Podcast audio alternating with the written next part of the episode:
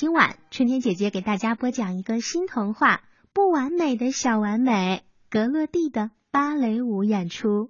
感谢长江少年儿童出版社。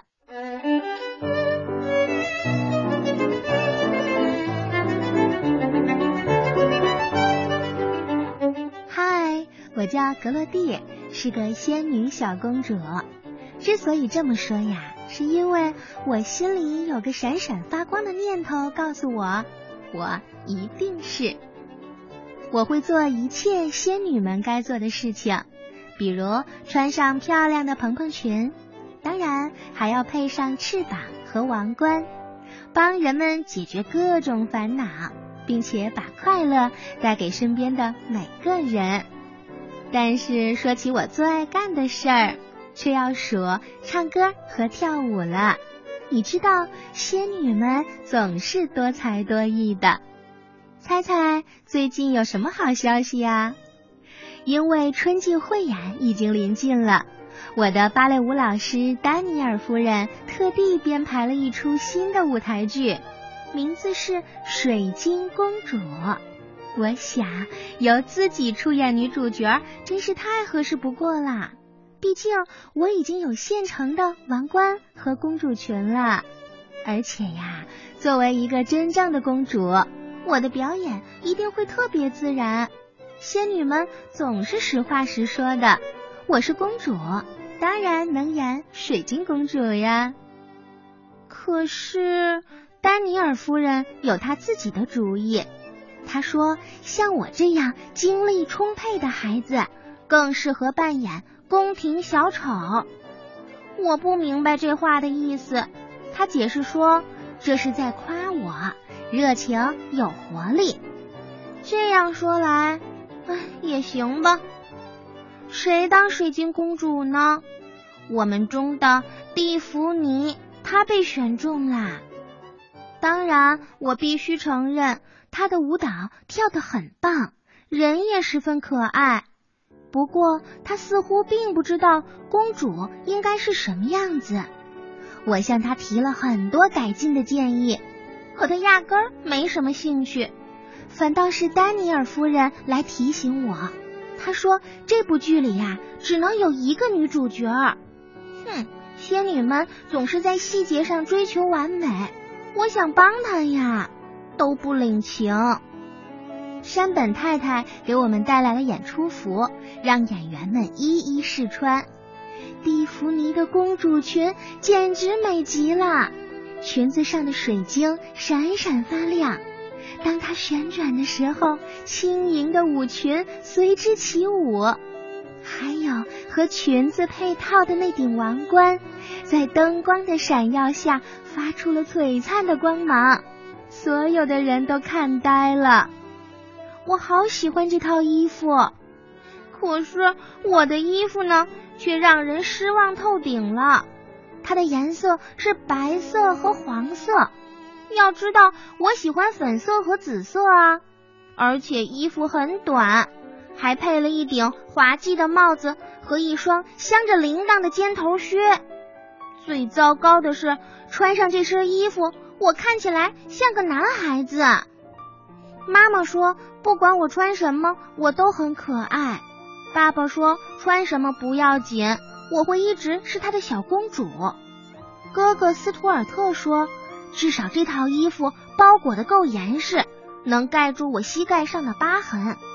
哼，可是他们的话没有让我开心一点儿。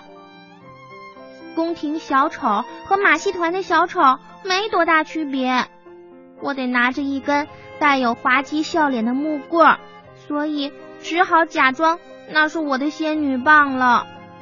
我还打算悄悄戴上我自己的王冠，藏在那顶。笨笨的帽子下面没有王冠，仙女们是没法出门的。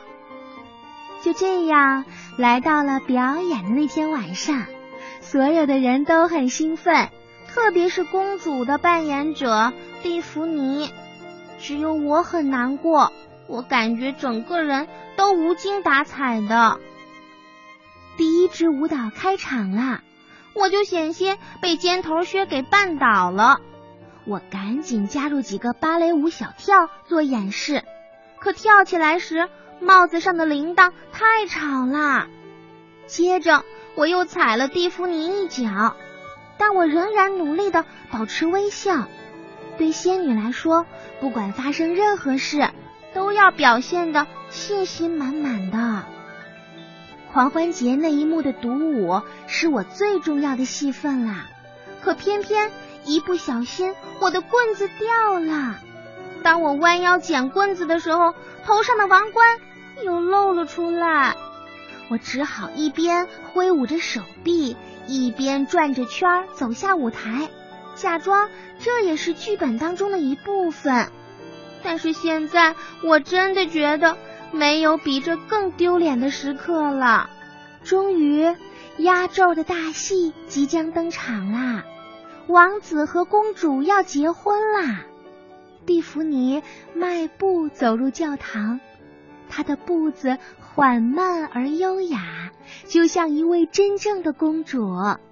在闪亮裙摆的映衬下，她看起来美得像个梦。背景音乐更加热烈了。出演王子的罗马尼正在一边等着他呢。他缓缓地掀起了公主的头纱，然后蒂芙尼的水晶王冠突然从头上掉了下来。它摔在舞台上，发出了清脆的声响。接着，罗马尼转过身，恰巧一脚就踩了上去。只听咔嚓一声，王冠碎了。所有的人都倒吸了一口气。出演牧师的丹尼尔夫人最为惊呆，然后她似乎想起了什么，转眼看向我。我赶紧举起双手。护住了帽子下的王冠。哦，就算是仙女，要她放弃自己最珍贵的东西，也是很难的。可是蒂芙尼看起来好难过，而且一个水晶公主的确需要闪耀的光芒。好吧，我知道该怎么做了。仙女们的直觉总是特别敏锐。我的王冠戴在蒂芙尼头上正合适，而神奇的是，看到蒂芙尼在舞台上的精彩表现，我突然觉得自己的信心和勇气也回来了。婚礼那一幕非常成功，台下的观众们使劲的鼓掌，我看到了妈妈、爸爸和哥哥斯图尔特都在欢呼。而观众席里呢，还坐着我的老师皮姆小姐。谢幕的时候，蒂芙尼和我手拉着手一起走上台。仙女们喜欢结交新朋友，要拍大合照啦！丹尼尔夫人让我坐在了最前排。演出结束后，她还把宫廷小丑的帽子和木棍送给我，当做纪念。蒂芙尼把王冠还给了我。经过这段小插曲，王冠似乎也变亮了呢。回家的路上，哥哥斯图尔特告诉我，我今天的表现特别棒。